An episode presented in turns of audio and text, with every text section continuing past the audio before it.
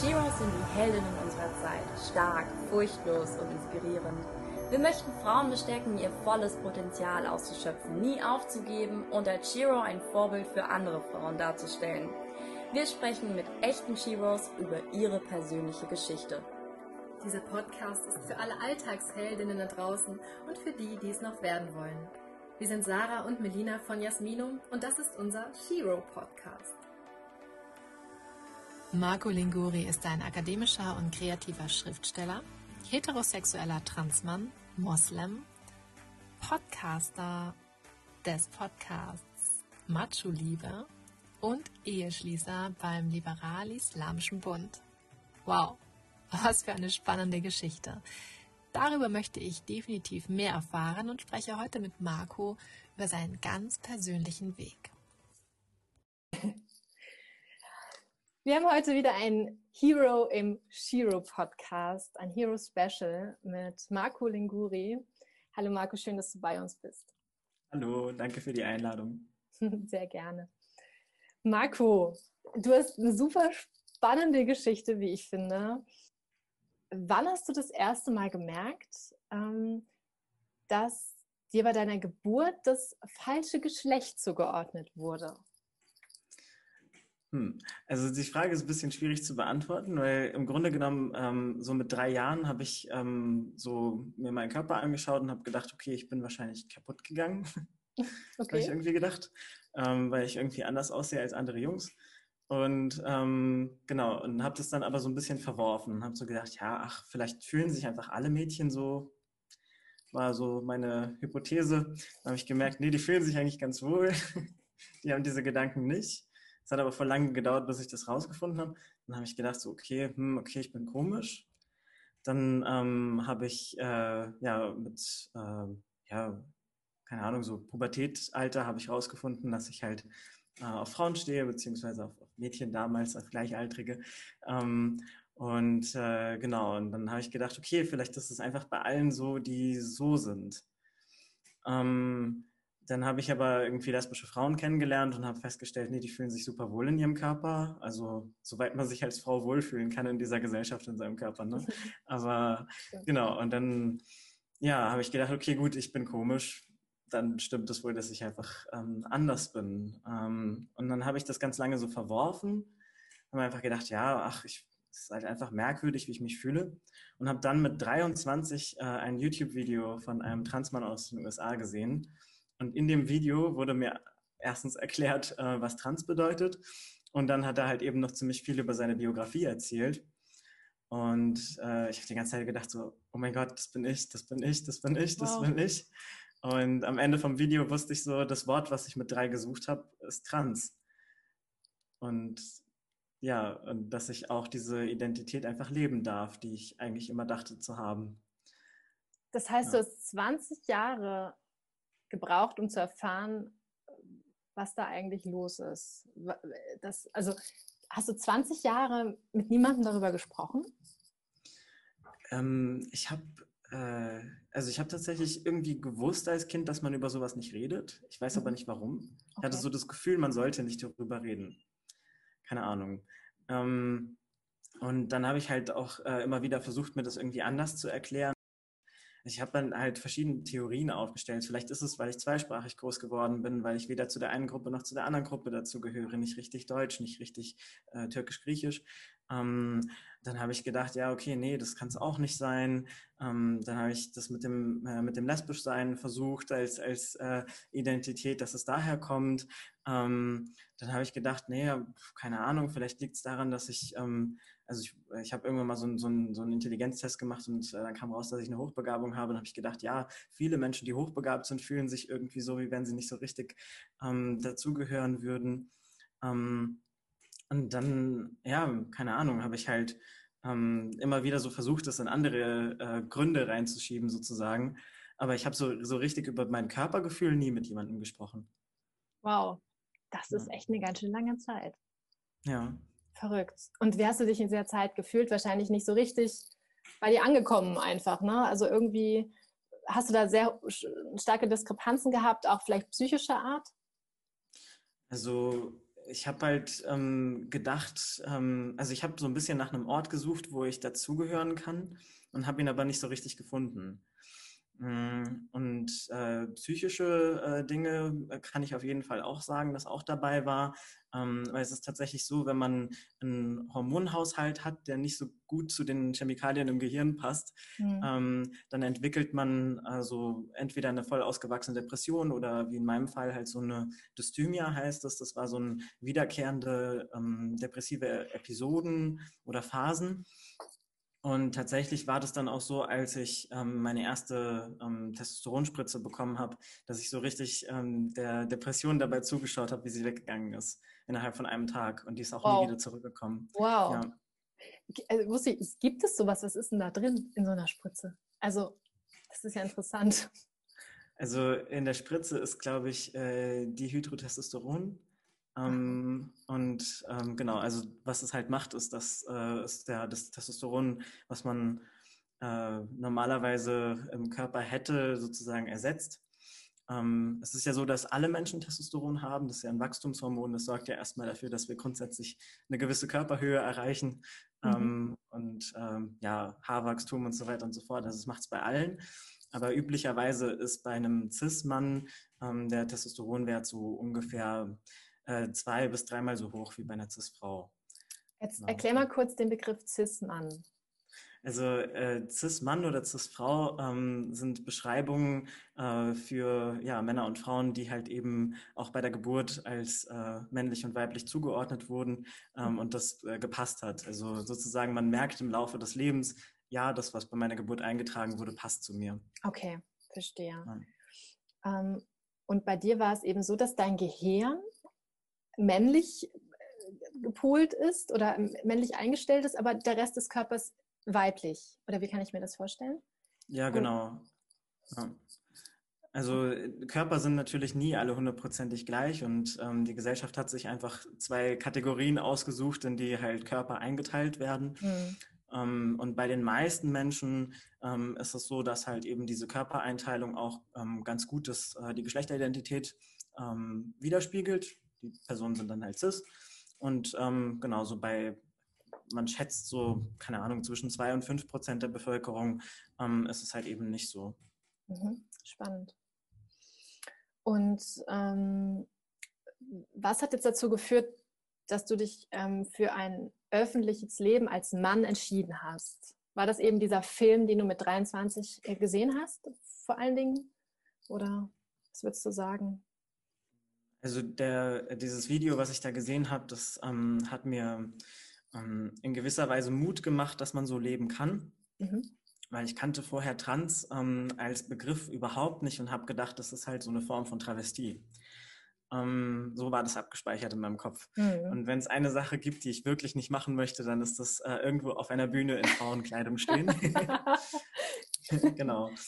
Und äh, deswegen habe ich das überhaupt nicht als Konzept so wahrgenommen ähm, also so Drag ähm, als äh, war, war so das, was ich gedacht habe, was Tanz ist. Mm, und ich habe dann halt ähm, überlegt, okay, gut, also er macht das so, er, er kann als Mann leben. Und dann wollte ich mehr Informationen dazu haben. Und dann habe ich erstmal so, ich sag mal, halb YouTube gesuchtet in die Richtung. ähm, alles, was ich dazu finden konnte, habe ich mir angeschaut. Mm, was dann auch am Anfang dazu geführt hat, dass ich äh, für viele Sachen nur die englischen Begriffe zur Verfügung hatte, weil halt so wenig auf Deutsch ähm, überhaupt äh, verfügbar ist an Material.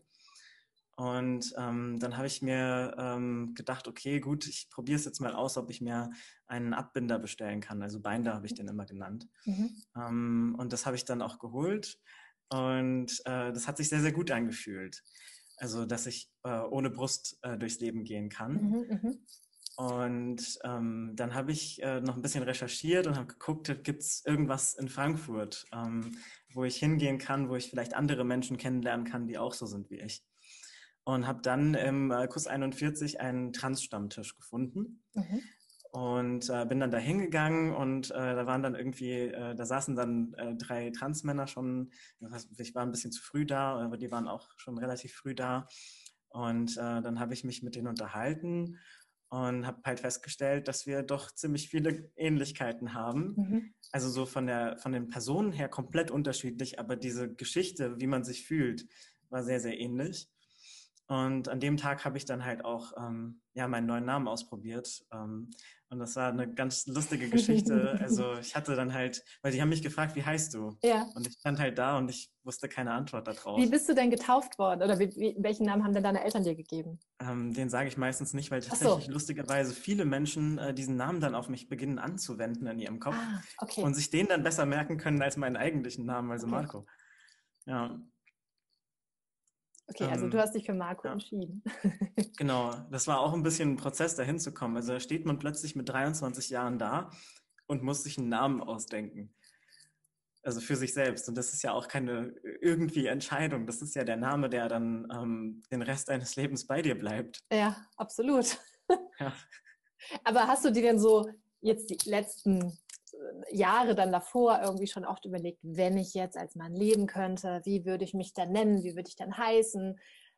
Hast du dir darüber schon Gedanken gemacht oder kam das dann erst wirklich so Bam und oh, wie muss ich jetzt eigentlich mich nennen und wie ist jetzt mein Name?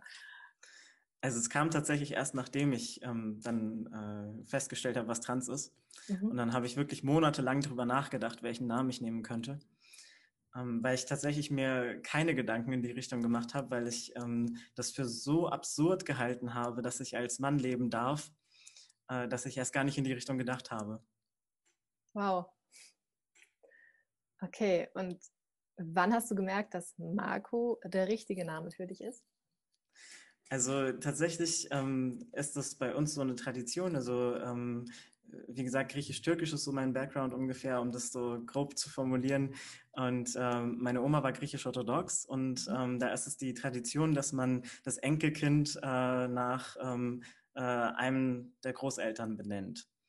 Und ähm, dann hat man eben auch den gleichen Namenstag im griechisch-orthodoxen Kalender, mhm. wie äh, dann in meinem Fall die Großmutter. Und ich wollte diesen Tag aber nicht aufgeben ich hatte dann halt überlegt, keine Ahnung, mit dem, mit dem gleichen Buchstaben gibt es vielleicht irgendwelche, damit ich die Initialen behalten kann oder so. Aber dann war mir halt dieser Namenstag so wichtig.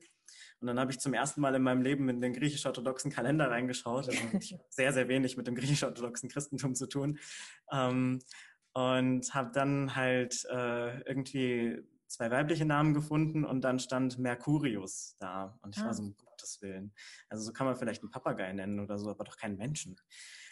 Ähm, genau, also es kommt tatsächlich von, von Merkur, ähm, vom, vom Götterboten. Ja. Ähm, genau, und, äh, und Gott der Händler und, und Reisenden und so. Ähm, das fand ich eigentlich ganz spannend, weil ich mhm. griechische Mythologie immer sehr mochte. Ähm, trotzdem habe ich aber gedacht, Mercurius ist doch kein Name. Also das können wir nicht nehmen. Und dann habe ich so ein bisschen geguckt, gibt es vielleicht noch eine andere griechische Variante davon? Und dann ähm, habe ich Markorias gefunden. Mhm. Und dann habe ich gedacht, ah, Marcorias, damit kann man arbeiten. Die Kurzform ist Marco und dann nehmen wir das. ah, schön. Ja, schön. Genau. Also ein schöner Name, absolut. Danke. Ich, ich habe ihn mir auch selbst ausgesucht. Ne? ja, ja, eben. Total spannend. Also ich bin äh, sehr, sehr zufrieden mit meinem Namen. Ich wüsste jetzt auch gar nicht, na gut, das ist, kann man mir jetzt auch nicht auf die Frage, aber. genau. Das ist auch ein sehr schöner Name. Danke. meine Eltern auf jeden Fall gut gemacht, ja. Ja. Ist denn, äh, ist dann dein, wer ist denn, dein Papa ist Grieche oder deine Mama ist Griechin oder wer ist wer? Wie, wie ist die Zusammensetzung da? Also meine Mutter ist Deutsche ja. und äh, mein Vater ist äh, von einer griechischsprachigen Minorität aus Istanbul. Ah. Ähm, die würde man, auf Türkisch nennt man die Rom. Ähm, wir selbst sagen irgendwie Romi, äh, Romeikos, äh, sowas in die Richtung. Mhm, mhm. ähm, genau. Also ist ein bisschen schwer, das, das äh, zu formulieren. Ich sage halt meistens irgendwie so griechisch-türkisch oder ich sage dann halt äh, türkisch, damit man halt ähm, nicht so äh, komisch schaut, wenn ich dann halt sage, ja, ich, ich, ich bin halb Grieche und dann, ja, aus welchem Teil von Griechenland? Ah. Ja, aus Istanbul. Hm, warte mal, das liegt nicht in Griechenland. genau. Okay, verstehe. ähm, und nach, dieser, nach diesem Stammtisch, ähm, nach diesen Gesprächen, nach dem neuen Namen, Hast du da medizinisch auch was verändert? Bist du da wirklich mal losgegangen? Okay, ich will jetzt auch, ähm, ich will mich jetzt auch wirklich mehr zum Mann wandeln. Ich möchte jetzt Hormone nehmen oder so. Wie bist du das Ganze angegangen? Hm, also erstmal habe ich überlegen müssen, weil ähm, was ich, bevor ich wusste, dass ich männlich bin, wusste ich schon, dass ich irgendwann mal Kinder haben möchte. Mhm, okay. Und ähm, das war für mich einfach so klar, dass ich irgendwann mal ein biologisches Kind haben werde. Ich weiß nicht, das war so Teil meiner, von dem, was ich halt beigebracht bekommen habe. Und ähm, dann musste ich halt lange mich damit auseinandersetzen. Also möchte ich äh, die äh, Funktion meines Uteruses äh, aufrechterhalten oder nicht? Ja, ja klar. Und wenn man halt äh, Testosteron nimmt, dann stellt halt der Uterus irgendwann mal die Produktion ein und äh, dann bekommt man halt eben seine Menstruation nicht mehr. Mhm. Und, oh, das wäre so schön. Genau. Ja, es ist ganz schön. Also man hat nicht mehr einmal im Monat die Probleme. Oh. ähm, es ist auch ein bisschen äh, psychisch äh, stabiler, finde ja, ich. das glaube ich. so zwei Tage hat, an denen man komplett am Durchdrehen ist. Es sind ja nicht nur zwei, es ist ja der ganze Monat, wo es irgendwie schon hoch und runter geht. Und dann ist es nochmal so die Hochphase, dann kommt da nochmal. Also ich denke jedes Mal so, oh Gott, da will ich so gerne einen Mann. Das ist, also das stelle ich mir so viel angenehmer vor. Ja. ja. aber das Praktische dabei ist halt, dass man einen funktionierenden Uterus hat und halt Kinder gebären kann. Ja. Ähm, deswegen musste ich dann so hin und her überlegen, was ich dann halt mache. Und ich habe mich tatsächlich äh, fast vier Jahre dafür entschieden, keine Hormone zu nehmen, mhm. ähm, weil ich gedacht habe, ich möchte diese, äh, ich möchte die Funktionen von meinem Körper aufrechterhalten. So, weil mhm. für mich mhm. hat ein, ein, Uterus kein Geschlecht, das ist einfach ein Organ, genauso wie, was weiß ich, die Lunge ähm, in mir auch nicht männlich oder weiblich ist. Ja. Ähm, und ich habe halt gedacht, so, ja, wenn ich die Möglichkeit habe, dann warum nicht? Also keine Ahnung, wenn ich vielleicht eines Tages mit einer Cis-Frau zusammen bin und äh, sie hat halt ähm, vielleicht Schwierigkeiten in die Richtung, dann ähm, habe ich ja immer noch einen Uterus. Das ist ja ganz gut. Ähm, genau, und dann ähm, war das aber für mich so, dass halt ähm, dadurch, dass ich dann halt wusste, ähm, was da gerade mit mir passiert, ist halt die, die wahrgenommene Diskriminierung viel stärker geworden. Und ähm, und halt eben auch dieses Gefühl von, ich bin hier irgendwie falsch, ist, ist immer stärker geworden mhm. und dadurch halt eben auch diese depressiven Episoden.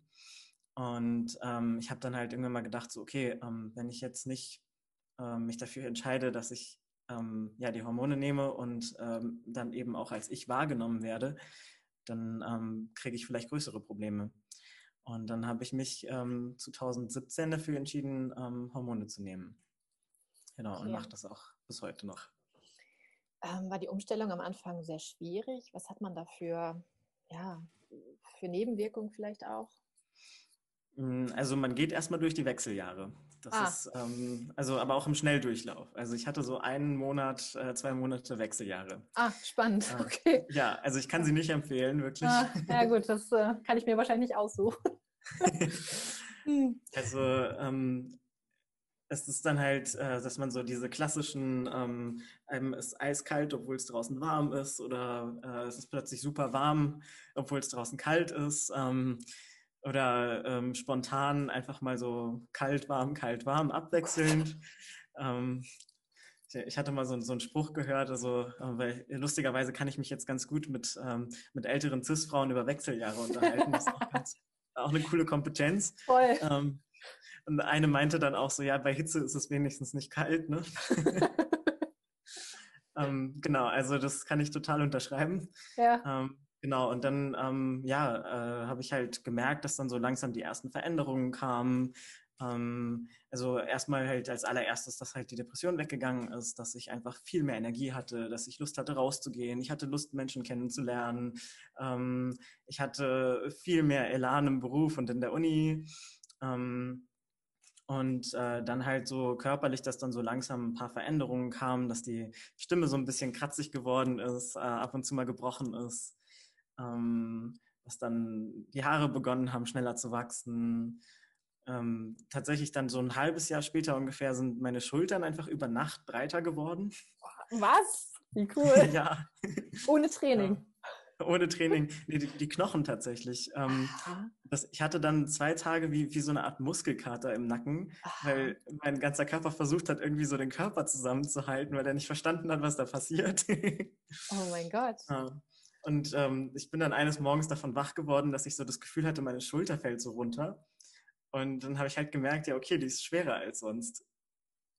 Ist ja, ist ja krass. Ja, also da sind so spannende Dinge passiert in meinem Körper, ja. Total spannend. Ja. Boah. Aber im Großen und Ganzen ähm, ist es alles noch erträglich gewesen. Es war jetzt, äh, jetzt nicht so die Hölle, wo du jetzt sagst, boah, da musste ich jetzt echt durch, es war so hart, oh Gott. Ähm, also es war doch alles moderat für dich.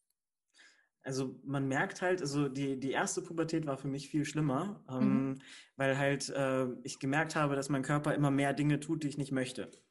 Also mhm. sowas wie Brüste entwickeln oder mhm. dass man mhm. dann halt die Menstruation bekommt und so. Und ähm, bei der zweiten Pubertät war es halt so, dass der Körper endlich mal das gemacht hat, worauf ich die ganze Zeit gewartet habe. Dementsprechend ähm, war das eine wesentlich angenehmere Pubertät. Ah, ja. Verstehe. Also du bezeichnest es als die zweite Pubertät, so ein bisschen. Ja, also kann man medizinisch ja. auch ganz gut so betrachten, weil eigentlich genau das Gleiche passiert, was bei Cis-Jungs in der Pu Pubertät auch ah, passiert. Okay, spannend. Ja. Ist es denn andersrum schwieriger? Also hast du mal mit ähm, Trans-Frauen gesprochen? Ja, das ist wesentlich schwieriger, weil ähm, also äh, einmal die Gesellschaft nicht versteht, warum man freiwillig das aufgeben möchte, männliche Privilegien zu haben. Mhm. Ähm, dann äh, stellt man durch das eigene Äußere so ein bisschen äh, Männlichkeit in Frage insgesamt. Mhm. Und ähm, oft, äh, gerade am Anfang von der von Transition von, äh, also in die andere Richtung sozusagen, also ja. von der Östrogen-Progesteron-Transition, ähm, ist es halt so, dass man noch sehr sichtbar ähm, männliche Züge hat, ähm, oft dann halt eben schlechtes Passing, würden wir sagen, also ähm, nicht äh, also Passing ist, beschreibt sozusagen, wie gut man in die Rolle reinpasst, wenn man sich zugehörig fühlt, optisch. Ähm, genau, und da äh, ist natürlich äh, das Ganze ein bisschen schwieriger und man erlebt dann halt eben so auf der einen Seite eben die Transphobie, aber kombiniert mit Sexismus. Ähm, und das ist natürlich ähm, wesentlich schlimmer, eine ganz andere mhm. Erfahrung auch. Und äh, genau, also ich will da jetzt nicht äh, zu viel für Menschen sprechen, zu denen ich ja. nicht gehöre, aber also ich merke, dass, äh, dass Transfrauen es wesentlich schwerer haben. Ja. Okay. Ja, habe ich mir jetzt auch so gedacht tatsächlich, dass ja. es nicht so einfach ist. Ja. Also man sagt so, ähm, was Testosteron einmal angerichtet hat, kann man nur ganz schwer wieder mhm. rückgängig machen. Und ähm, da habe ich ja natürlich den, den Vorteil gehabt, dass äh, ich nicht äh, etwas, was ein Hormon schon gemacht hat, rückgängig machen musste, ähm, sondern äh, das Hormon nehmen konnte und dann halt eben diese Sachen erleben konnte, was es dann halt macht. Und umgekehrt, das ist halt schwieriger. Also zum Beispiel halt äh, mit, mit, äh, mit Laser- oder Nadelepilation den ganzen Bart zu entfernen. Das ist äh, so schmerzhaft. Also jedes einzelne Haar muss dann in der Wurzel ähm, bekämpft werden sozusagen. Oh, Und wow. ähm, da bin ich ganz froh, dass ich, ähm, dass ich da das Privileg habe, dass das bei mir eben nicht so war. Verstehe. Ja, klar. Und du hast vielleicht sogar Glück und hast jetzt, kriegst jetzt nicht unbedingt ähm, den typischen männlich, männlichen Haarausfall, oder? Kann es sein, dass es bei dir vielleicht jetzt so ein bisschen, ähm, ja, dass du deine Haare behältst? Ist das, kann man das überhaupt jetzt schon sagen? Ich weiß das gar nicht. Hoffentlich, also hoffentlich ja. werde ich sie behalten. Also üblicherweise ähm, ist die Wahrscheinlichkeit genauso hoch wie bei, äh, wie bei Cis-Männern. Ähm, man guckt da eigentlich äh, am besten so auf die älteren männlichen Verwandten. Ah, ähm, ah, gut, okay. Also und, guckt man da, äh, ja, okay. Ja, und wenn die halt ähm, einigermaßen volles Haar haben, ist die Wahrscheinlichkeit auch sehr hoch. Okay. Aber ähm, äh, je höher der Testosteronwert, ähm, desto wahrscheinlicher bekommt man Haarausfall. Und äh, die äh, übliche Testosterontherapie, die man hier in Deutschland bekommt, äh, mit der Drei-Monats-Spritze Nebido, ähm, ist halt so, dass man am Anfang der drei Monate einen ähm, 25 Prozent höheren Wert ähm, an Testosteron hat als äh, sozusagen der, äh, der Cis-Mann, der am meisten Testosteron im Blut hat. Mm. und dann halt ähm, auf einem relativ niedrigen ähm, Testosteronwert, äh, äh, aber noch in diesem äh, cis-männlichen Bereich, dann halt am Ende der drei Monate ist. Ähm, das heißt, es schwankt so ein bisschen mhm. und äh, man hat natürlich zwischendurch sehr, sehr hohe Testosteronwerte und äh, die können natürlich dafür sorgen, dass man halt eben schneller Haarausfall bekommt. Verstehe. toi, toi, toi. ja, hoffentlich werde ich sie behalten. ja, absolut. Ja. Ähm, und was steht in deinem Pass? Ist das ja, schon das, geklärt? Das äh, hat ein bisschen gedauert, bis ich das geklärt hatte, ähm, weil zurzeit ähm, gilt leider noch das ähm, sogenannte transsexuellen Gesetz, auch wenn ich das Wort äh, nicht so gerne mag, aber das Gesetz heißt leider so. Mhm. Ähm, und es ist halt äh, genauso eklig wie das Wort transsexuell äh, in, dem, äh, in diesem Be Begriff ist, äh, genauso eklig ist auch der Inhalt. Ähm, mittlerweile wurden schon große Teile von diesem Gesetz äh, gekippt, aber dieses Gesetz regelt halt eben die Namens- und Personenstandsänderung bei Transpersonen. Und ähm, erstmal ist es ähm, hauptsächlich, also ist es komplett nur vorgesehen für äh, Menschen, die sich weiblich oder männlich äh, identifizieren. Also nicht-binäre Personen sind da überhaupt nicht mitgedacht.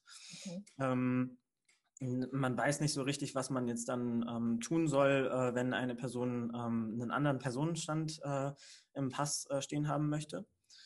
Ähm, also das ist das erste Problem äh, an diesem Gesetz. Und das zweite ist halt, ähm, dass äh, dieses Gesetz äh, zwei unabhängige psychologische Gutachten fordert und ein Gerichtsverfahren. Mhm. und okay. das wollte ich halt absolut nicht machen. Ähm, ich habe das nicht eingesehen und Gott sei Dank gab es zwischendurch mal so ein Zeitfenster, wo dieses Personenstandsgesetz 45b ähm, gültig war und wo man das auch benutzen konnte. Und ähm, dann äh, konnte ich äh, über dieses Personenstandsgesetz 45b meinen Namen ändern, ähm, weil am Anfang nicht ganz klar war, für wen dieses Gesetz gilt. Und ähm, dementsprechend, also ähm, konnte ich das dann benutzen. Heutzutage wurde es nochmal spezifiziert, dass es nur für Interpersonen gelten soll. Das heißt, äh, schon wieder eben die nicht-binären Personen rausgenommen wurden. Okay, also da muss noch auf jeden Fall viel getan werden. Sie sind da noch ein Fall. bisschen lost. Ja. oh mein Gott. Ja. ja. Ja. Das heißt, du hast es jetzt nicht, noch nicht durchbekommen, dass da jetzt Marco Linguri steht? Oder was?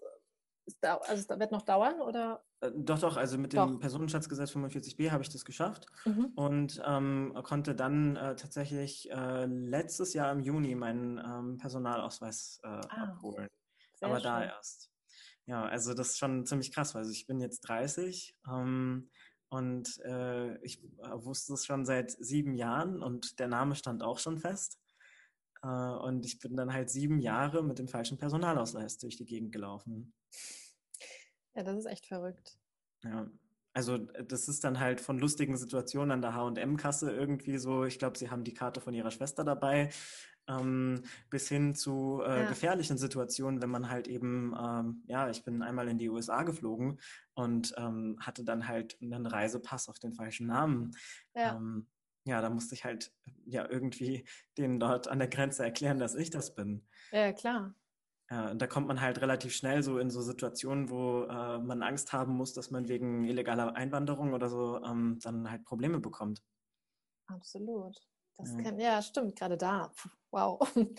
Die sind ja eh ziemlich unentspannt. Vor allem die letzten mhm. Jahre war es sehr unentspannt. Ähm, ja. ja, okay. Gut, dann kannst du jetzt wieder frei reisen, auf jeden Fall. Ja, da bin ich sehr froh. Äh, allerdings äh, kam dann ja Corona. also, das äh, hat es oh dann jetzt auch nicht gerade leichter gemacht. Ah, ich wäre jetzt auch echt gerne mal mit meinem, mit meinem äh, richtigen Personalausweis wohin gefahren, aber das hat sich bis jetzt noch nicht so ergeben. okay. Bald, bald geht's wieder los. Hoffentlich, ja. Ja, ja, das, das muss. Muss. muss, muss.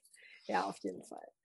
Ähm, was würdest du denn sagen, ist jetzt so der größte Unterschied als zwischen Mann und Frau, also das Leben? Das hast du jetzt ja also, beide Bereiche erlebt. Puh, ähm, der größte Unterschied, naja, also Privilegien würde ich sagen. Mhm. Ähm, weil es ist schon spannend, wie viel mehr Platz, also wirklich im örtlichen Sinne und aber auch im, im, im, ja, im rechtlichen und im übertragenen Sinne man einfach gemacht bekommt. Also das geht von, ähm, äh, dass man äh, auf der Straße mehr Platz bekommt, äh, bis hin zu, äh, wenn ich in einem Raum bin und ich bin der einzige Mann äh, und es gibt äh, eine inhaltliche Frage, egal ob ich mich auskenne oder nicht, werde ich als Experte wahrgenommen.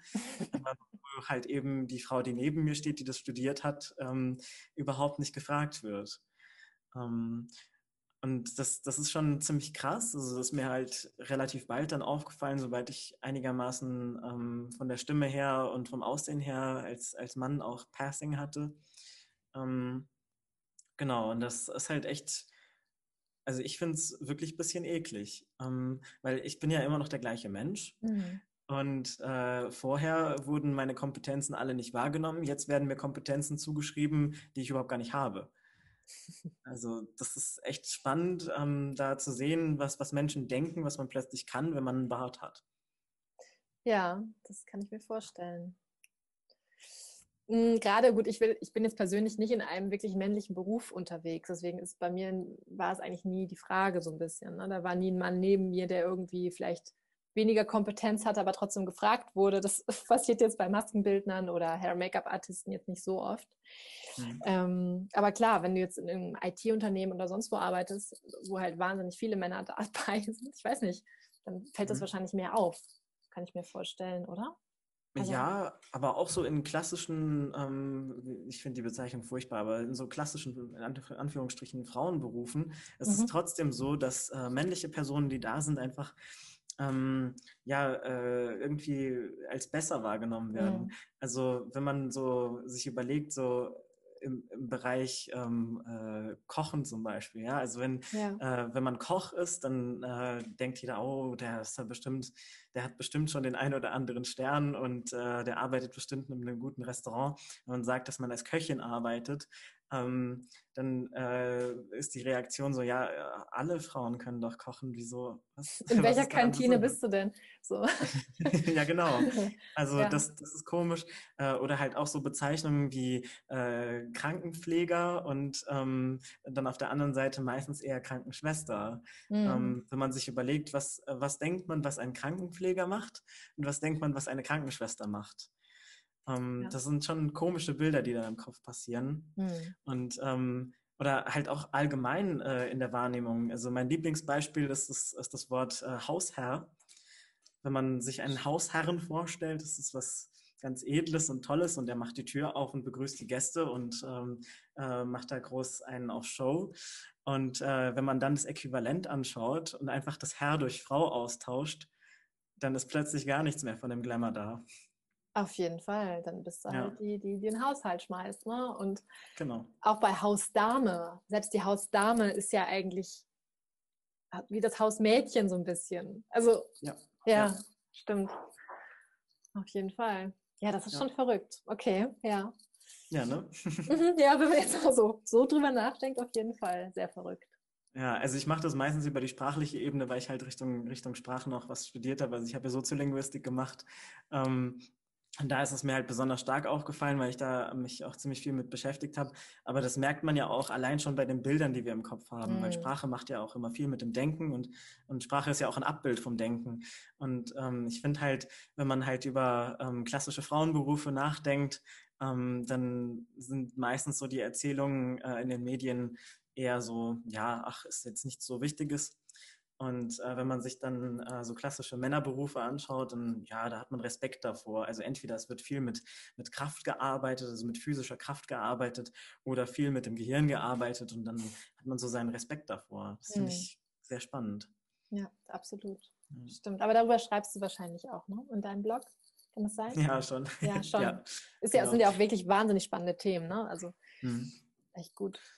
Ja, und halt mhm. vor, vor allen Dingen in dem äh, Podcast, den ich jetzt äh, gestartet habe mit einem Freund von mir, ähm, Macho Liebe. Genau. Also wir versuchen so ein bisschen über Männlichkeit zu sprechen, auch die, die positiven Teile von Männlichkeit, aber halt auch ganz viel über toxische Männlichkeit. Ja. Cool. Und auch die, die äh, Nachteile von Männlichkeit.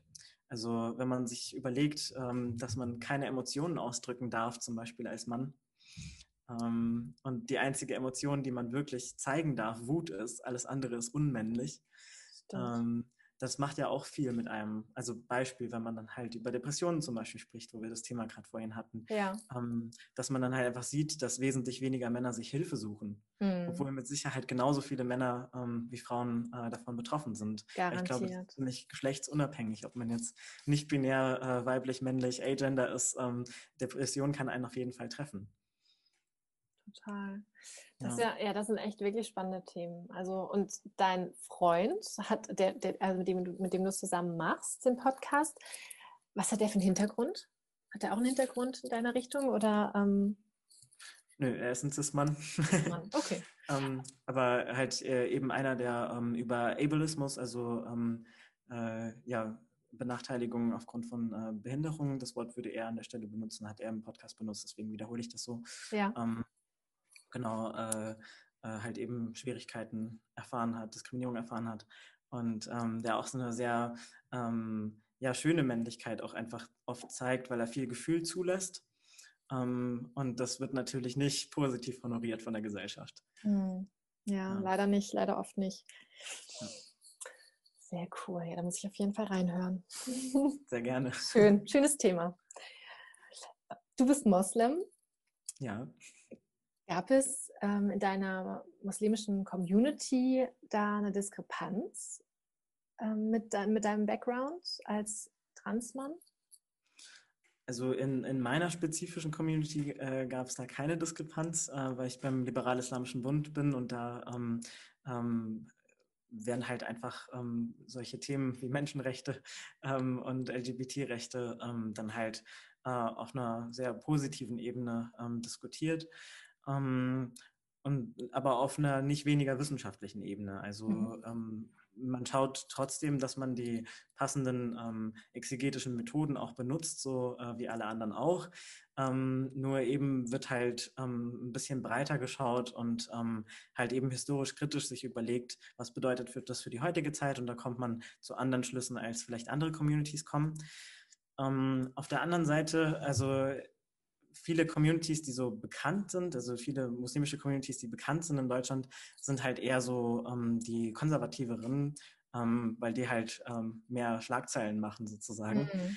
Ähm, das passt besser in dieses Medienbild, in dieses antimuslimischen Rassismus-Medienbild ähm, äh, von äh, der böse Muslim, der äh, was gegen Homosexuelle hat und so. Ne? Mhm. mhm. Also meistens halt eben auch ähm, die männliche Form, also dass dann halt der muslimische Mann als äh, homophob ähm, dargestellt wird.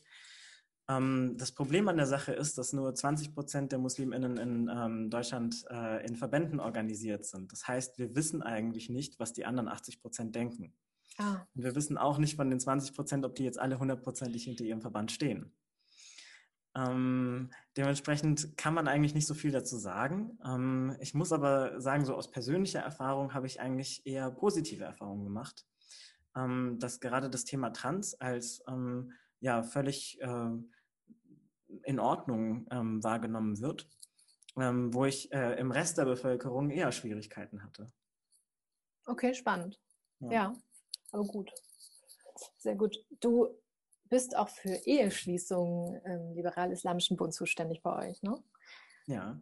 Was macht ihr da genau anders? Also äh, das Besondere bei uns, also es gibt auch, natürlich auch andere, die das machen, aber dafür sind wir sozusagen bekannt, ähm, ist, dass wir interreligiöse Eheschließungen durchführen, ähm, in egal welcher Konstellation und halt eben auch queere Eheschließungen durchführen. Das heißt ähm, auch homosexuelle Paare oder Paare, bei denen eine Person trans ist oder inter oder also da, da, bitte mal kurz alle Buchstaben von LGBT und so weiter einfügen. ähm, genau, und ähm, das äh, ist halt auch ein sehr, eine sehr große Aufgabe, weil es halt so wenige Stellen gibt in, in Europa, wo das möglich ist. Ähm, dementsprechend äh, sind die Leute dann meistens sehr, sehr erleichtert, wenn sie uns dann finden und ähm, einen Termin endlich haben und dann ähm, ja diesen, diesen Vertrag dann in der Hand halten und unterschrieben haben und dann verheiratet sind. Weil es zum Teil halt eben auch ähm, ja ähm, um halt vor zum Beispiel konservativeren Familienmitgliedern ähm, zu legitimieren, ähm, sehr viel bringt. Ähm, oder halt eben auch, um für sich selbst den Frieden zu machen, so ist meine Religionsgemeinschaft erkennt das so an, wie ich bin. Ja. Das ist auch oft schon äh, ein sehr, sehr schöner Moment, ähm, wenn Menschen das so feststellen. Genau. Aber ansonsten funktionieren bei uns die Eheschließungen genauso wie in allen anderen muslimischen Communities auch äh, und Gemeinden. Ähm, genau, und, die, und alle anderen Eheschließungen machen wir natürlich auch. Also das, wir machen nicht nur die speziellen. okay, verstehe. Aber ihr macht sie eben auch und das ist schon mal, finde ich mhm. schon mal wahnsinnig toll. Also es hört sich wirklich super weltoffen an und ähm, ja, ganz toll. Musstest du ja. da irgendwie, was musstest, was muss man machen, um, um Eheschließungen ähm, durchführen zu dürfen? Hm, also tatsächlich, ähm, wenn man so in die ähm, äh, altarabischen Quellen reinschaut, ähm, äh, haben das sehr oft auch einfach ähm, ältere Familienmitglieder früher gemacht. Also das ist gar nicht so ähm, wie jetzt zum Beispiel im Christentum, dass man Pfarrer sein muss, um äh, äh eben sowas, äh, so eine Eheschließung durchzuführen. Ähm, äh, heutzutage wird es dann tatsächlich aber sehr häufig von einem Hodja, von einem Imam, von einem Sheikh äh, durchgeführt. Ähm, aber ähm, die Bezeichnungen sind auch alle nicht so hundertprozentig fest. Also mhm. es gibt jetzt, ähm, also die, die Besonderheit sozusagen im Islam ist, dass es keine äh, oberste Religionsbehörde sozusagen gibt äh, oder dass es keine ähm, oberste Instanz gibt, wie zum Beispiel den Papst, ähm, äh, der dann halt sagen kann, ja, so und so ist das und so machen wir das und äh, dann halt Standards definieren kann.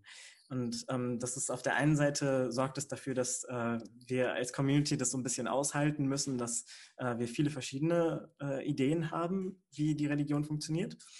Äh, auf der anderen Seite ähm, ist das auch gerade schön, wenn man dann sehr viele unterschiedliche Interpretationsweisen auch sehen kann. Mhm. Und ich finde halt, wenn man, wenn man so diese Schönheit an dieser, an dieser Vielfalt erkennt, ähm, dann ist es, ähm, ja, ist das viel wert. Ähm, ja, das, das ja. war das ist auch einer der, der Gründe, warum ich äh, meine Religion ähm, äh, so gut finde und behalte. Mhm. ja. Sehr gut. Gibt es denn eurem Bund in allen größeren Städten so, dass man da sich hm. zusammenfindet irgendwie? Oder wie ist das? Ja, also es gibt in, ähm, in Frankfurt eine Gemeinde, in Köln, in Hamburg, in Berlin, mhm. ähm, in Göttingen und äh, in Stuttgart. Ah ja, das ist ja. ja ganz gut verteilt. Ja. Sehr schön. Ähm, und du hast einen eigenen Blog, den wir schon vorhin kurz angesprochen haben, mhm. Coffee and Identity. Und mhm. da schreibst du schon sehr, sehr lange über deine Themen. Schon über zehn Jahre, oder? Hm, ich, hab, äh, ich hatte immer mal wieder einen Blog gestartet und ich habe den dann so zusammengefügt. Ähm, also so in dem Format, wie es den äh, jetzt gibt, gibt es den, glaube ich, zwei oder drei Jahre. Mhm. Ähm, und vorher hatte ich immer mal wieder so ein bisschen was Kreatives gemacht, dann habe ich äh, das wieder woanders gespeichert und so. Und dann habe ich das aber mir gedacht, komm, ich äh, poste das halt eben auch, die, die vorherigen Materialien, dass man halt so die Entwicklung besser sehen kann. Ja. Also welche, welche Themen mich wann beschäftigt haben. Weil es ja auch viel wert ist, wenn man zum Beispiel noch nicht so informiert ist zu einem Thema und äh, sich dazu Gedanken gemacht ja. hat dann kann das ja auch gerade äh, für Menschen, die gerade auf dem gleichen Stand sind, auch voll gut sein, sowas zu lesen. Total gut, ja. ja. Ähm, wo können wir dich denn sonst noch finden? Also du hast diesen Blog, du hast jetzt deinen eigenen Podcast, wahrscheinlich Instagram, vermute ich jetzt mal. genau, auf Instagram findet man mich auch. Ähm, da, da eigentlich auch am besten, da antworte ich auch am schnellsten. okay, sehr gut. Genau. Sehr schön. Und du bist jetzt gerade ganz frisch von Frankfurt nach Berlin gezogen. Ja. Was planst du denn in Berlin? Mm, also ich hatte mir wenig Gedanken darüber gemacht, was genau ich in Berlin machen werde. Ich habe nur festgestellt, dass ähm, Frankfurt jetzt durch diese ganze Corona-Zeit und so weiter für mich halt wirklich schwer geworden ist, äh, weil ich habe ein bisschen außerhalb gewohnt und ähm, äh, es, es, hat einfach, die, die sozialen Kontakte haben nicht mehr so gut funktioniert. Und ich habe halt gedacht, okay, ich halte meine meisten sozialen Kontakte über das Internet. Und das heißt, ich bin jetzt eigentlich nicht mehr so ortsgebunden. Auch, ähm, ja, auch so Seminare und so weiter sind auch alle nicht mehr ortsgebunden, auch die ganze Vereinsarbeit. Und dann habe ich gedacht, ja gut, dann äh, ist doch, bietet sich das doch jetzt gerade voll an, dass du es jetzt mal ähm, probierst, äh, ob vielleicht woanders auch äh, ein schönes Leben möglich ist. Sehr, sehr gut. Ja, ich habe auch schon meine Berliner Zeit hinter mir. ich, äh, ich, wir waren da, dreieinhalb Jahre waren wir, waren wir da. Ähm, und mir hat es dann irgendwann gereicht. ich war auch so, meine, ja, ich glaube, nee, mit 30 bin ich schon wieder hier in Taunus gezogen, aber so, ich glaube, Mitte bis Ende 20 war ich da. Ähm, wo bist du hingezogen? In welchen Stadtteil? Äh, Friedrichshain bin ich tatsächlich gezogen. Ah, ja. ja aber Friedrichshain ist ja relativ groß. Das geht ja von Prenzlauer Berg bis Kreuzberg. Also da kann man sehr unterschiedliche Straßen ja. sehen. Ja, ja, auf jeden Fall. Ja. Ach, cool. Und Wo hast du gewohnt? Prenzlauer Berg. Ach ja, okay. Ja. ganz klassisch. Ganz klassisch, total klassisch, ja. Weil mir hat so ein bisschen die Natur gefehlt. Relativ schnell habe ich so gemerkt, boah, ich würde gerne mal wieder in so einen Wald gehen, spazieren gehen. Und ich, mir war einfach so viel Beton da. Also so ein paar mhm. Bäume, klar, es gibt auch mal einen Park, aber das war irgendwie nicht dasselbe. Mhm. Das war das, was mir wahnsinnig gefehlt hat in Berlin. Aber gut, das ist jetzt erstmal kein, nicht dein Thema. Ähm, du hast jetzt erstmal richtig Bock drauf, wahrscheinlich auf die Stadt und ähm, ja, erleb sie einfach. Ja, das ist, da kann man ja wahnsinnig viel einsaugen jeden Tag an neuen Eindrücken. Wobei halt während Corona ist es auch tatsächlich in Berlin relativ still. Also ja. ähm, es, man sieht mehr Menschen auf der Straße als in Frankfurt. Aber ähm, also so die ganzen Veranstaltungen finden natürlich nicht statt. So das, alle Sportmöglichkeiten sind halt bis auf Individualsport draußen im Freien ähm, in der Betonwüste ja. ähm, dann halt nicht so möglich. Hm, ja, also ich bin, ich habe gestern einen Spaziergang mit einer Freundin gemacht ähm, und habe da äh, dann gesehen, dass äh, vor einem Schwimmbad hier in der Nähe äh, so Profis dann halt auf dem Boden lagen und da ihre Trockenübungen gemacht Nein, oh Gott. Also, also es hat mir richtig leid getan, das zu ja. sehen. oh Gott, die Armen. So auf dem eiskalten Betonboden mit so einer Matte. Also es sah nicht, nicht so aus, wie wenn man da großartig viel Spaß haben würde dabei. Mhm. Mhm. Gar keinen ja. Fall. Ach schön. Marco, dann haben wir jetzt wahnsinnig viele Themen behandelt. Das war echt hochspannend mit dir. Ganz vielen Dank für die ganzen Einblicke. Gerne, gerne. Ganz viel Spaß in Berlin, Marco. Und wir Dankeschön. hören uns sicherlich bald wieder. Ich höre mir auf jeden Fall euren Podcast an. Vielen Dank. Ähm, ja, dann ganz lieben Gruß in den Taunus. Und, äh, in die Heimat sozusagen. Ja, ciao. Tschüss. Jasminum ist eine Plattform von Frauen für Frauen. Ohne lange Netzsuche und unzählige Quellen findest du bei uns alles, was dich in jeder Lebenslage stärkt und deine innere Shiro zum Strahlen bringt. Ob Kleidung, Podcast, Alltagsplaner oder Online-Magazin, bei uns gibt es ausschließlich Produkte, die dich inspirieren und motivieren. Unsere Community verbindet Alltagsheldinnen aus allen Bereichen. Wir möchten dir helfen, dein volles Potenzial sichtbar zu machen. Denn in uns allen steckt eine innere Heldin. Jasminum, Stronger Together.